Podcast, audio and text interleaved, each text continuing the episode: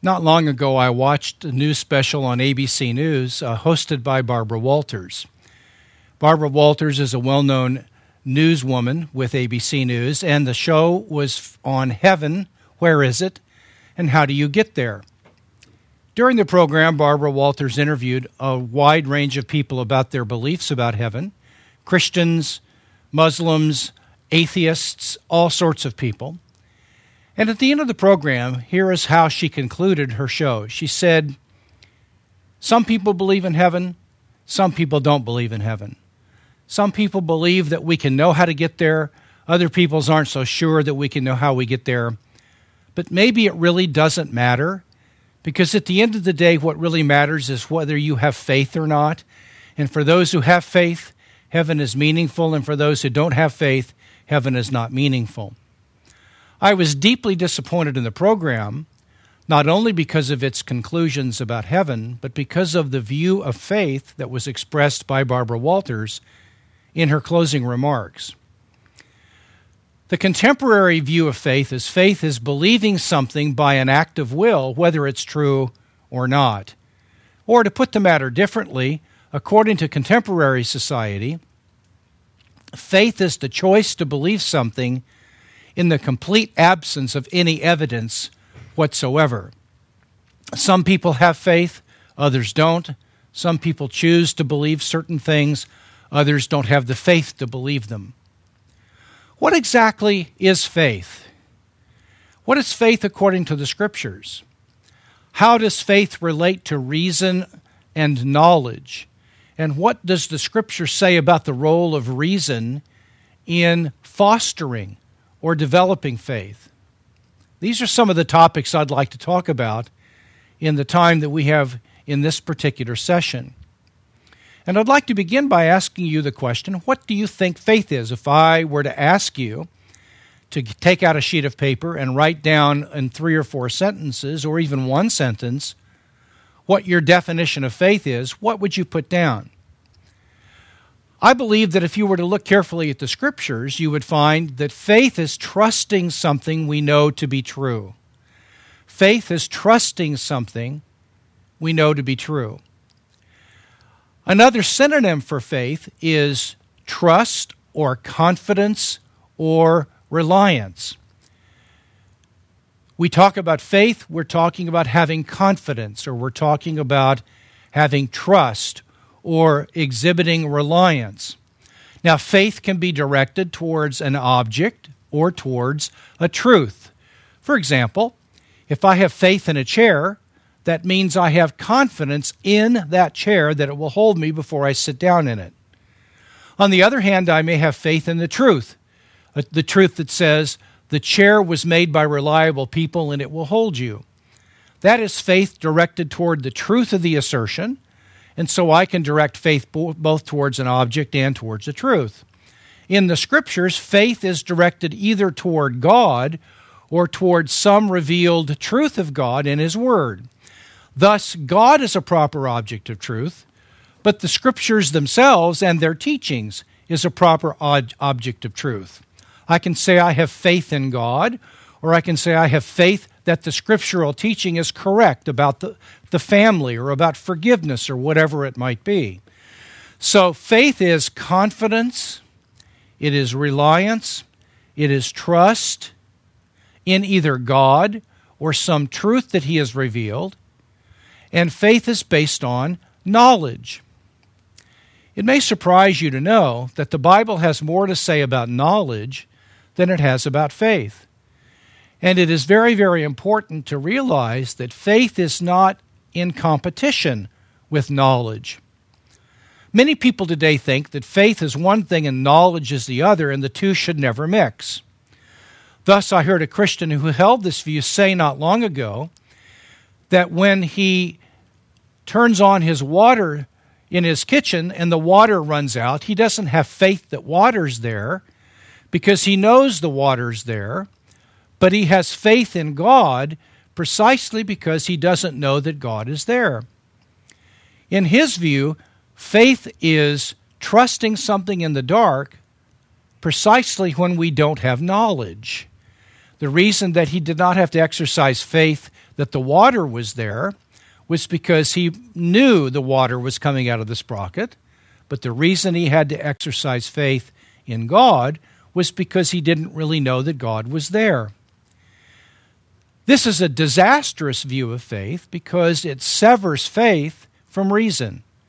It takes faith and knowledge and pits them against one another. I actually had an experience of this kind of tension between faith and knowledge when I gave an evangelistic talk not long ago in the state of New York. I was asked to fly to New York, and I was in a school gymnasium speaking about the gospel to a large audience with a lot of non Christians. After I spoke, there was a microphone where people could come and ask questions. The first two questions that were asked were very clearly by non Christians who wanted to know more about my view of God. The third person who asked a question was a believer. This woman got on the microphone and said, Dr. Moreland, I'm really troubled by your talk. Well, I said, I'm sorry. Uh, what troubles you? She said, If you prove there is a God from evidence, what room are you leaving for faith? Now, you have to understand that I was thinking, if you're right about this, dear lady, we ought to pray that God will bring in all kinds of evidence against the Bible that will be show that the Bible's filled with contradictions so that we'll have more room for faith. but of course, this is a silly notion. But this dear woman was saying that the more you know about God, the less room there is for faith. Now, I think it is exactly the opposite. I believe that the more you know about something, the more you can place faith in it. Consider the chair, for example. The more I know about that chair, the more I am able to place my trust in the chair, assuming the chair is reliable. If I didn't know anything at all about the chair, and you asked me, did I trust the chair? Did I have confidence it would hold me? I would have no basis on whether to place trust in it or not. So it is absolutely critical to understand that in a biblical understanding of faith, much less a common sense understanding of faith, faith is based upon knowledge and it's based upon reason. Faith, therefore, is confidence or trust in something that we have reason to believe is true. Another important point about faith is that faith comes in degrees. In this sense, faith is very much like the sky being cloudy. The sky is either cloudy or it's not cloudy, but once the sky is cloudy, the cloudiness of the sky can come in degrees. It can be completely cloudy, it can be 70% cloudy, it can be 30% cloudy, and so on. Now, faith is the same way. You either do or you do not have faith in something, but once you have faith in something, your faith can be present to a greater or a lesser degree. Now, why is this important? I think as disciples of Jesus, it is important for us not merely to ask what we have faith in and what we don't have faith in. It is also important for us to ask the question what is the degree of faith we have in something? Take very, very simply the idea that prayer works. I might ask someone, Do you actually believe that prayer works? The person who may be a Christian would say, perhaps, yes, I do believe that prayer works, but this person may have prayed for a long time for something and only believe that prayer works to a small degree. It would be important then for that person to realize that over the next few years, he or she should try to develop their degree of confidence that faith really work that prayer really works after all. You see, if you have weak faith, you're not an unbeliever. You're a person who does, in fact, believe in something. You simply need for your faith to grow. That's all. And there's nothing to be ashamed of about that. All of us need for our faith to grow more strong and more firm as time goes on. So we come to understand that when we assess our progress in the Lord Jesus, it is not enough simply to ask if we have faith in the forgiveness of sins or not, or some other aspect of our religion, but what is the degree of faith that we have, and how can we improve that degree? Now, the idea then that is that faith comes in degrees, but it is based on knowledge. And I think it's very, very important to say that, that knowledge does not require you to be completely certain of something. You can know something without being sure you're right about it. For example, Paul says in one of his letters, This I want you to know with certainty. Now, if I were to say to you, I would like a hamburger with cheese on it. That wouldn't make any sense to ask that if hamburgers already had cheese on them. It is only if it's possible to have a hamburger without cheese does it make any sense for me to say, I would like a hamburger with cheese. Now, by the same token, for Paul to say, This I want you to know with certainty, if you could only know things that you were 100% sure of, then it would make absolutely no sense for Paul to say, This I want you to know with certainty. But the idea that faith comes in degrees and you can have uh, knowledge of something without being 100% sure you're right about it is, is indicated by Paul's statement, This I want you to know with certainty. Now, why is that important for you to know? It is important because you can know that God is real, but still have doubts and questions about his reality. There's nothing embarrassing about having a doubt or a question. It's very, very important then, as a part of faith, for you to learn to face and to address your doubts. As a matter of fact, facing and addressing your doubts can be one of the greatest ways of growing your faith that I know of.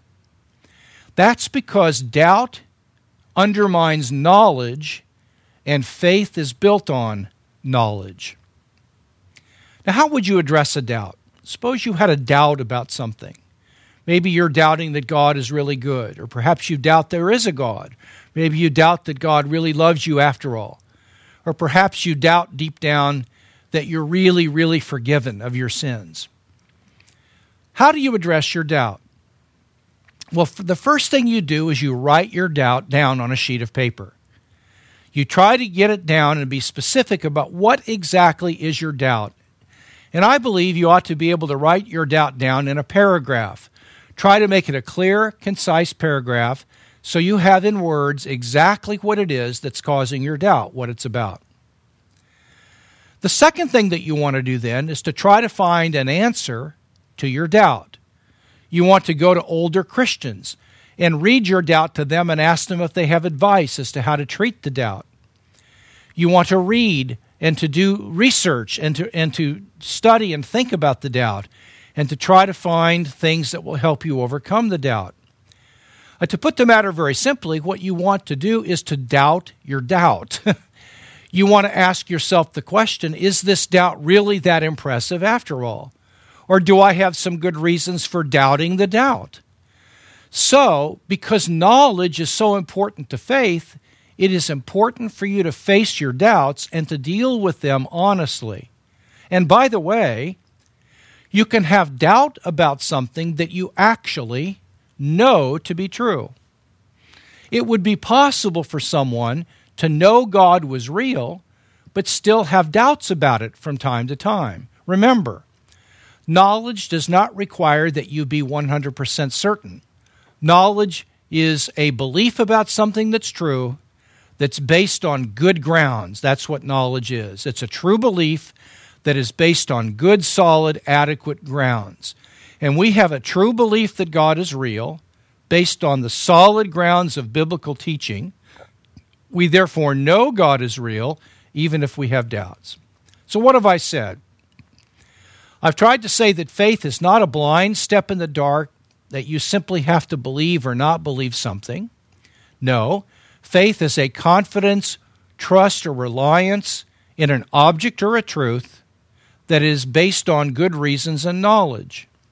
Faith comes in degrees so that you can believe something to a greater or lesser degree, and knowledge does not require certainty and what that means is it's an appropriate thing for you to address your doubts as you're seeking to grow in faith. Now we turn to this whole question about the biblical basis of the role of reason and evidence in believing in God. There is in the New Testament and in the history of the church a concept known as apologetics. Apologetics is a ministry, it's a form of ministry. Apologetics is learning to give reasons for why we believe Christianity is true and responding to objections raised against it. If I could say that again, apologetics is learning to give reasons for why we believe Christianity is true and responding to objections raised against it. Now, many people say that the Bible doesn't try to prove God's existence, so that apologetics is not needed. Instead, the argument goes, the Bible merely asserts that God exists, but it never attempts to prove the existence of God. With all due respect, I beg to differ with that claim. I do believe that in Genesis chapters 1 and 2, the Bible does not try to prove that God exists compared to atheism. The reason for that, of course, is that there were hardly any atheists at all in the ancient Near Eastern world, so it would have been a waste of time for the scriptures to have tried to show God is real in the face of atheism when there were no atheists. But if you investigate the ancient Near Eastern world around the people of Israel, you will discover that while the other nations were not atheistic, they were polytheistic. They believed in many deities. And as a matter of fact, in many of these religions, they believed that once a year the gods would have sexual intercourse, their seed would spill to the ground, and their seed would cause the crops to grow. Thus, on a yearly basis in these religious practices, they would engage in frenzied orgies to induce the deities to have relations so that their seed would fall to the ground and they would guarantee that their crops would bloom on a yearly cycle. Now, it is in the midst of that context that in Genesis we read something truly remarkable.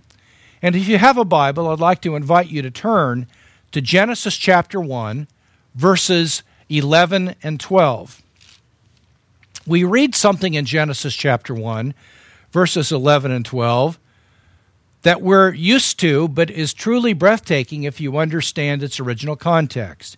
Here's what the verse says Then God said, Let the earth bring forth grass, the herb that yields seed, and the fruit tree that yields fruit according to its kind, whose seed is in itself on the earth and it was so.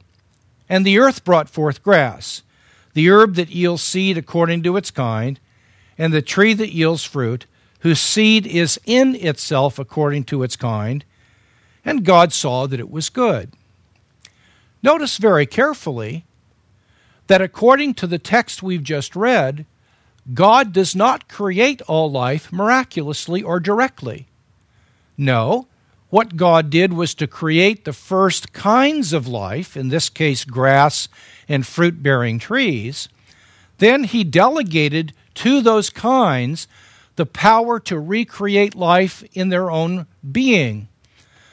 Thus, what causes the crops to grow, what causes tomatoes to grow, or corn or wheat, is not the deity creating them directly. No, what causes corn and wheat and tomatoes to grow are the seeds that are already implanted by God in wheat and in corn and in tomatoes. Now, notice very carefully then, based upon Genesis chapter 1 and the ancient Near Eastern world, we now have an empirical test that we could perform to decide whose God was the real God. Was it the God of the Bible? Or was it the deities of polytheistic religions? You will notice that if Genesis is t- true, it predicts an experiment that you could perform. And what would that experiment be? According to Genesis, if any nation refrained from engaging in its orgies and its rituals in order to induce the gods to have relations, the crops would still come because the power to generate the crops is in the seed itself. However, if the polytheistic religions were true, and there was no attempt to induce the deities to have relations, they would not have those relations and the crops would not grow. Now we have an observable empirical test as to which deity is the correct deity. And this would be a test that could be performed by simply observing whether the crops grew after refraining from the rituals of orgy and so forth. Thus, it is true that the Bible in Genesis 1 and 2 does not try to prove the existence of God relative to atheism, but it does prove the existence of the biblical God relative to the polytheistic religions that surrounded Israel in the ancient Near Eastern world. What is the lesson to be learned from this? The lesson to be learned is that it is not inappropriate for us to try to persuade people through argument and evidence that God exists. And we will actually take a look at some of that evidence and some of those arguments in a later session in this series. But for now, I want to make the point that trying to persuade people through evidence and argument that there is a supreme being is not contrary to faith. Like that woman assumed in that gymnasium in which I spoke when she said, Dr. Moreland, if you prove there's a God from evidence, what room are you leaving for faith? That view of faith does not harmonize with Genesis chapter 1 because if the biblical view of God is true, you could prove that the God of the Bible is real relative to the Canaanite deities, for example. But that then provided the reasons for going ahead and trusting or having faith in the biblical God. So it is important to realize that it is not at all inappropriate for us to provide evidence and argument that God exists in order to provide a basis for faith rather than seeing faith as something to be exercised in the complete absence of evidence and reason. Now what I'd like for you to do if you have your New Testament is to turn to 2 Corinthians chapter 10 verses 3 and 5. 2 Corinthians chapter 10 verses 3 and 5. I want to take a look at a passage that I believe is the second most important text in the New Testament on spiritual warfare. Spiritual warfare, of course, is described in Ephesians chapter 6, and we are told in Ephesians chapter 6 to engage in prayer and a whole range of things engaging in spiritual warfare. But 2 Corinthians chapter 10 verses 3 to 5 has a teaching on spiritual warfare that is very, very relevant to our topic of the relationship between faith and reason. Let's read these texts together, beginning in verse 3. For though we walk in the flesh, we do not war according to the flesh. That means the church does not take up arms, guns, and tanks to defend the church. For though we walk according to the flesh, we do not war according to the flesh. For the weapons of our warfare are not fleshly, but are powerful in God for the destruction of fortresses or strongholds. Now, this tells us that when we're engaged in spiritual warfare, we are supposed to target not only demons and to bind them and pray against them and to cast them away, but we are, in addition to that, supposed to target fortresses, strongholds. That raises the question what exactly is a fortress or a stronghold that we are to fight against? Well, other translations define the word fortress or stronghold as a speculation. And in fact, if you were to look at verse 5, a stronghold is further defined in this way. We are, the text says, casting down arguments, reasonings, speculations, and every lofty thought raised up against the knowledge, not the power, of God.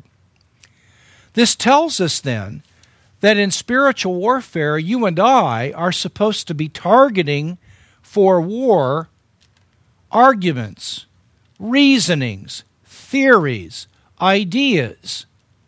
What kind of arguments and reasonings and theories and ideas? Those that are raised up against the Holy Scriptures that make knowledge of God seem silly and impossible, that contradict the Word of God. What we are to do then, if we are to fight spiritual warfare, is we are to learn to reason on behalf of the cause of Christ. And this will involve not only learning the Scriptures, but it will involve us learning how to reason for principles and, and from materials that are outside the biblical text. Let me give you an example of this. In Colossians 1:19, Colossians 1:19, the apostle Paul says that in Christ all of the fullness of God dwells. Now let me explain to you the significance of that passage for our topic this evening. In the area surrounding the church of Colossae, there was a form of belief called pre Christian Gnosticism. This pre Christian Gnosticism that surrounded the Colossian area believed that matter was evil and that God could not come into contact with matter. So instead, they pictured the universe in the following way here at the top was God, down at the bottom was the material world, and in between God and the material world were a series of angels that fell into ranks. The angels at the top of the, of the series were almost entirely composed of spirit.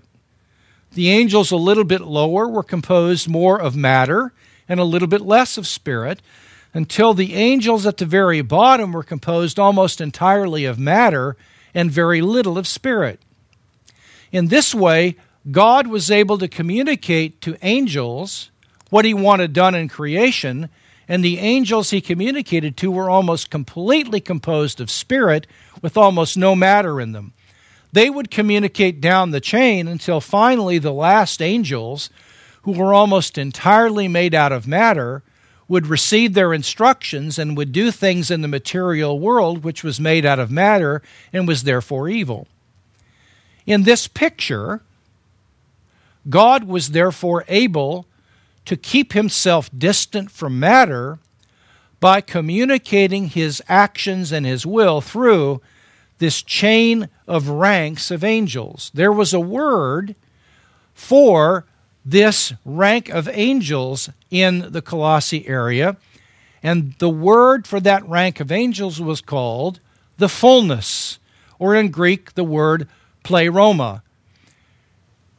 This was called the fullness, and the fullness, namely, this rank ordering of angels, mediated God and the world.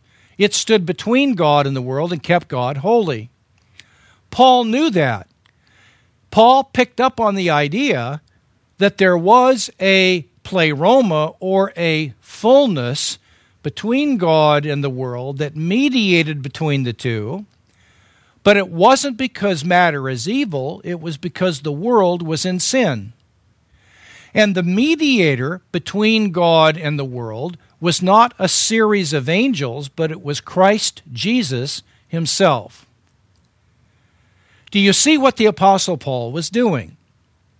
The Apostle Paul had obviously read and studied very thoroughly the culture he was trying to evangelize. In the process of, his reading and studying, he came across the idea of the hierarchy of angels called the pleroma. He realized that they were wrong in part of their understanding, but right in the other part. So he seized on this concept of the pleroma, Christianized it, and used it in his efforts to persuade the Colossian people that they were right about the need for a mediator between God and the world, but wrong about the identity of the mediator. It was not a rank ordering of angels, but it was Jesus Christ himself. The lesson? Paul used reason and study and knowledge to engage in spiritual warfare. He destroyed a stronghold, a fortress, a speculation that was raised up against the knowledge of God. And in so doing, he demonstrated how it is that we fight spiritual warfare against strongholds. How do we fight spiritual warfare against strongholds? We reason, we argue without being mean spirited. I tell people we argue without being argumentative, but we lay out our case, we reason, we present evidence, and we present arguments and evidence against false beliefs and on behalf of true beliefs that the Christian faith claim is a part of God's revelation to us. But not only did Paul believe in arguing and presenting evidence on behalf of the Christian faith, but Jesus Christ himself believed that it was important for him to present evidence and argument on behalf of his own teachings. You may recall that in Colossians 2 3, we are told that in Jesus Christ lay all the treasures of wisdom and knowledge. If that's correct, it follows from that that the key to anything, the key to chemistry, the key to physics, the key to history, the key to literature, the key to art is going to reside ultimately in Jesus Christ himself and as his followers. We have access to the very source of wisdom and knowledge, Christ Jesus. And Jesus Christ demonstrated in his own public ministry the importance of learning how to give evidence and argument on behalf of what he was teaching. In fact, it is my view that Jesus Christ was the smartest man who ever lived. He towered over any other intellectual leader in the history of human civilization. And while it was not Jesus' style to always demonstrate his brilliance, because he spent a good bit of his time dealing with simple folk like fishermen and so on, nevertheless, when the occasion called for it, Jesus Christ could demonstrate how extremely wise and intelligent he was. To illustrate this, would you open in your Bibles to Matthew chapter 22? In Matthew 22, we have a situation where we have the equivalent of two university faculties that don't like each other, and they are having a debate among themselves about a certain topic. They have heard that there is this teacher that is traveling around and lecturing in the universities, but he does not have an earned doctorate from one of their schools. Of course, that teacher was Jesus Christ. They have decided that they would gather a public meeting between the professors at both universities. They would invite their graduate students to come to the public lecture they would invite this unaccredited teacher to come in and lecture, and they would demonstrate by the, by the profundity of their questions how uneducated and how stupid and silly this teacher was. And as a result, their disciples would not be tempted to leave their teaching and follow after him. And so, what we have in Matthew 22 36 is one of the scholars comes up to Jesus who is a teacher of the law and says, Jesus, what is the greatest commandment of the law? Now, you have to understand that these university professors in those days, the Sadducees and the Pharisees, who were the intellectual leaders of Jewish culture in Jesus' day, these intellectuals spent their entire days studying the Old Testament law. They had endless debates about how to summarize the Old Testament. And when this teacher comes up to Jesus and says, What is the greatest commandment? Here is what he's actually asking Jesus. He is saying to Jesus, Rabbi, can you summarize the 39 books of the Old Testament for me in a few sentences? How would you like to be asked that question? That's a very, very difficult question to answer. But Jesus, being the brilliant person that he was, was able to answer the question without thinking a moment about it. And Jesus said, Would you like for me to summarize the entire 39 books of the Old Testament in a few sentences? All right. Here is the very core of Old Testament teaching. You shall love the Lord your God with all your heart, with all your soul, and with all your mind. This is the first and great commandment. And the second is like it you shall love your neighbor as yourself. On these two commandments hang all the law and the prophets. Or, to put it differently, on these two commandments, the entire text of the Old Testament depends. Now, notice, first of all, that Jesus Christ was prepared to answer the question.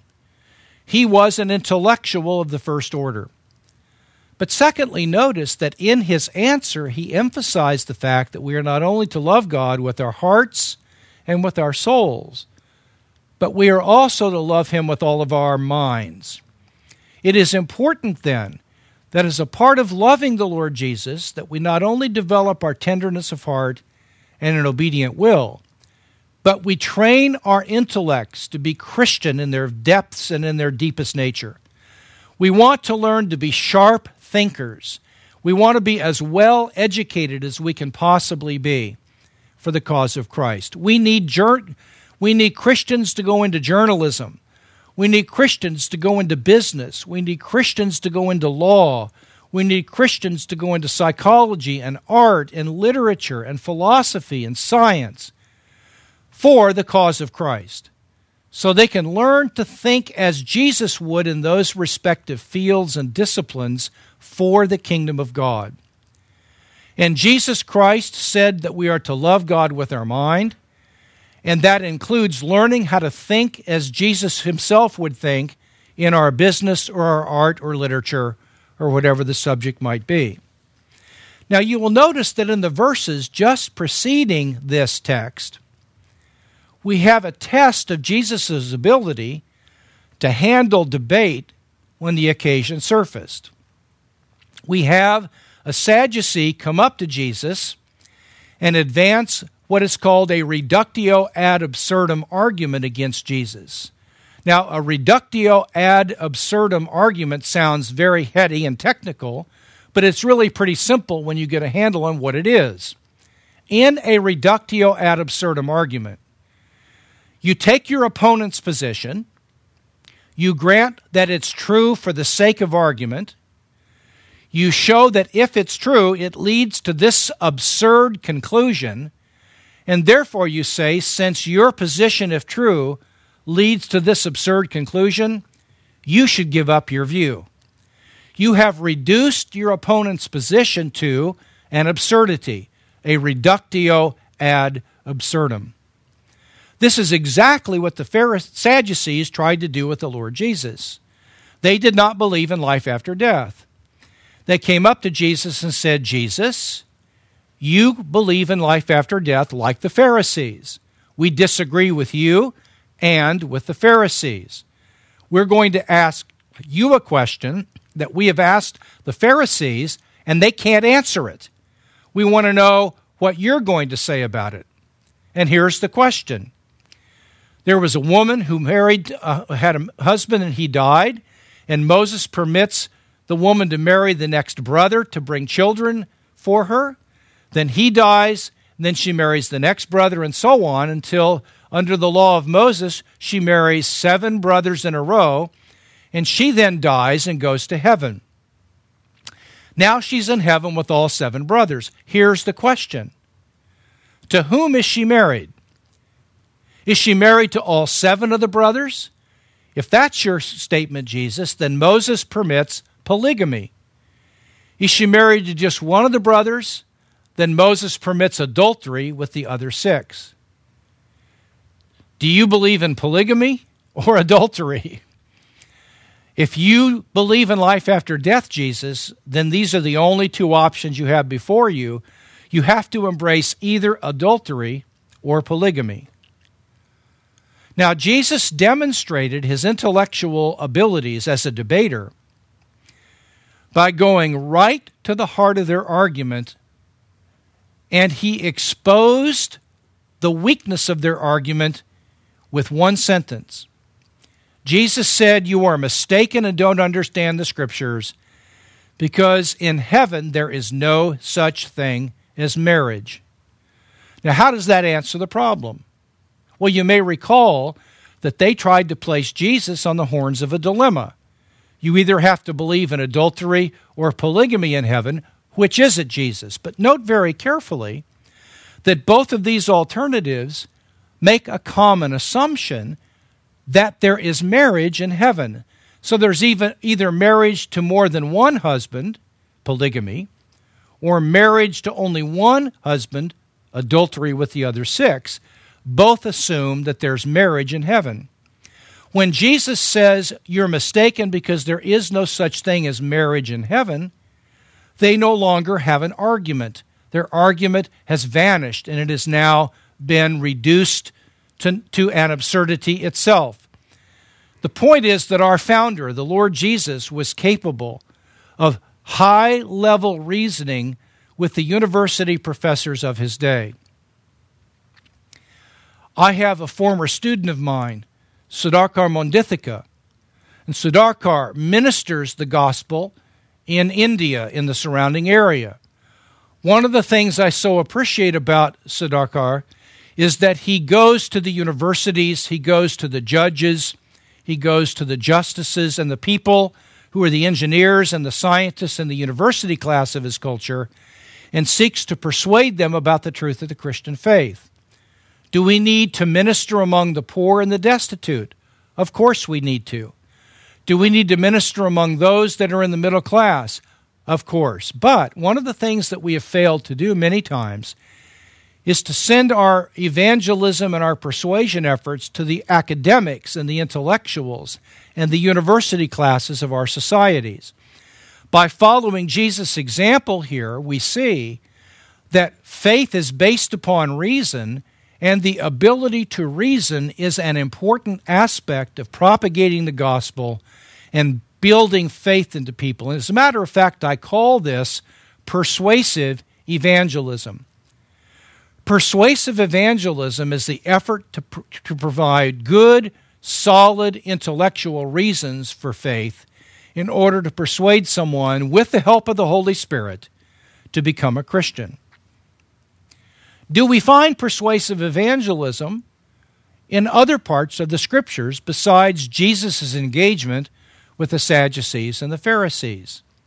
Well, indeed, we do. As a matter of fact, throughout the book of Acts, persuasive evangelism is one of the main ways, not the only way, but one of the main ways that the gospel was preached to unbelievers. And to see that, I'd like to ask you to turn to Acts chapter 17, verses 2 through 4.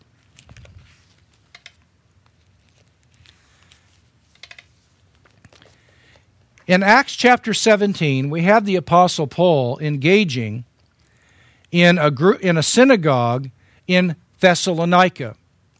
And in verses 2 through 4, we are told the following about Paul's practice with these people. Verse 2 Then Paul, as was his custom, this was his practice, went into them, and for three Sabbaths he reasoned with them from the Scriptures, explaining and giving evidence that the Christ had to suffer and rise again from the dead. This Jesus, whom I preach to you, is the Christ. And in verse 4 it says, And some of them were not converted, but persuaded.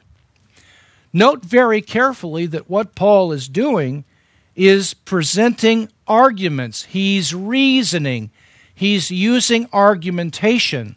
He is giving evidence and persuading. They're asking him, Why in the world do you believe this? Can you give us any evidence for believing this? And Paul was giving them evidence. He was persuading.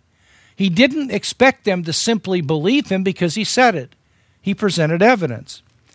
Now, if you'll take a look in the same chapter of Acts 17, if you'll skip down to verse 17, we find that Paul is no longer reasoning with Jews in the synagogue, but he is now reasoning with uh, um, Jews and with God fearing Gentiles, some of whom were Epicurean and Stoic philosophers. And it says in verse 17, He was reasoning in the synagogue with the Jews and with the Gentile worshippers, and in the marketplace daily with those who happened to be there. Now, if you go on and you read the Apostle Paul's speech, you will discover that one of the things he did was to quote the Greek philosophers Epimenides and Aratus. Because he says, In him we live and move and have our being, as one of your own poets and philosophers has said. Thus, the Apostle Paul engaged in reasoning and persuasion not simply by using the biblical text, but by using evidence and truth wherever it could be found. What that tells us then is that it's not inappropriate to reason from the creation, to reason from science, to reason from fulfilled prophecy, to reason from historical evidence that God exists and that Christianity is true. Take, for example, Romans chapter 1. We are told in Romans chapter 1 that from the beginning of creation, God's existence and his invisible attributes have been made known, being revealed not simply through Holy Scripture, but as Romans tells us, being revealed in what has been made. In Romans chapter 2, we are told that the moral law has been revealed and is known in conscience within. Thus, we have in Romans 1 and 2 the idea that there is evidence for God's existence and evidence for the moral law, not simply to be accepted because the Bible teaches these things, but because creation demands them. Indeed, Psalm 19 tells us that the created world actually screams out the existence of a personal God. I am suggesting to you then that it's very, very important for us to realize that in talking to unbelievers about our faith, we do not simply tell our testimony to people, though we do that, and expect them to believe, but in addition to sharing our testimony, we are to learn to give reasons and evidence and to persuade people that God is real and that Jesus Christ has risen bodily from the dead. Turn over very briefly to Acts chapter 18, and you will discover one of the very same things. If you take a look at Acts 18, and if you look at verse 4, we are told, and he was reasoning in the synagogue every Sabbath and persuading both Jews and Greeks. And we find this very same pattern in Acts 19 and in Acts 20. And so the lesson is this Faith is based upon reason, it is not contrary to reason.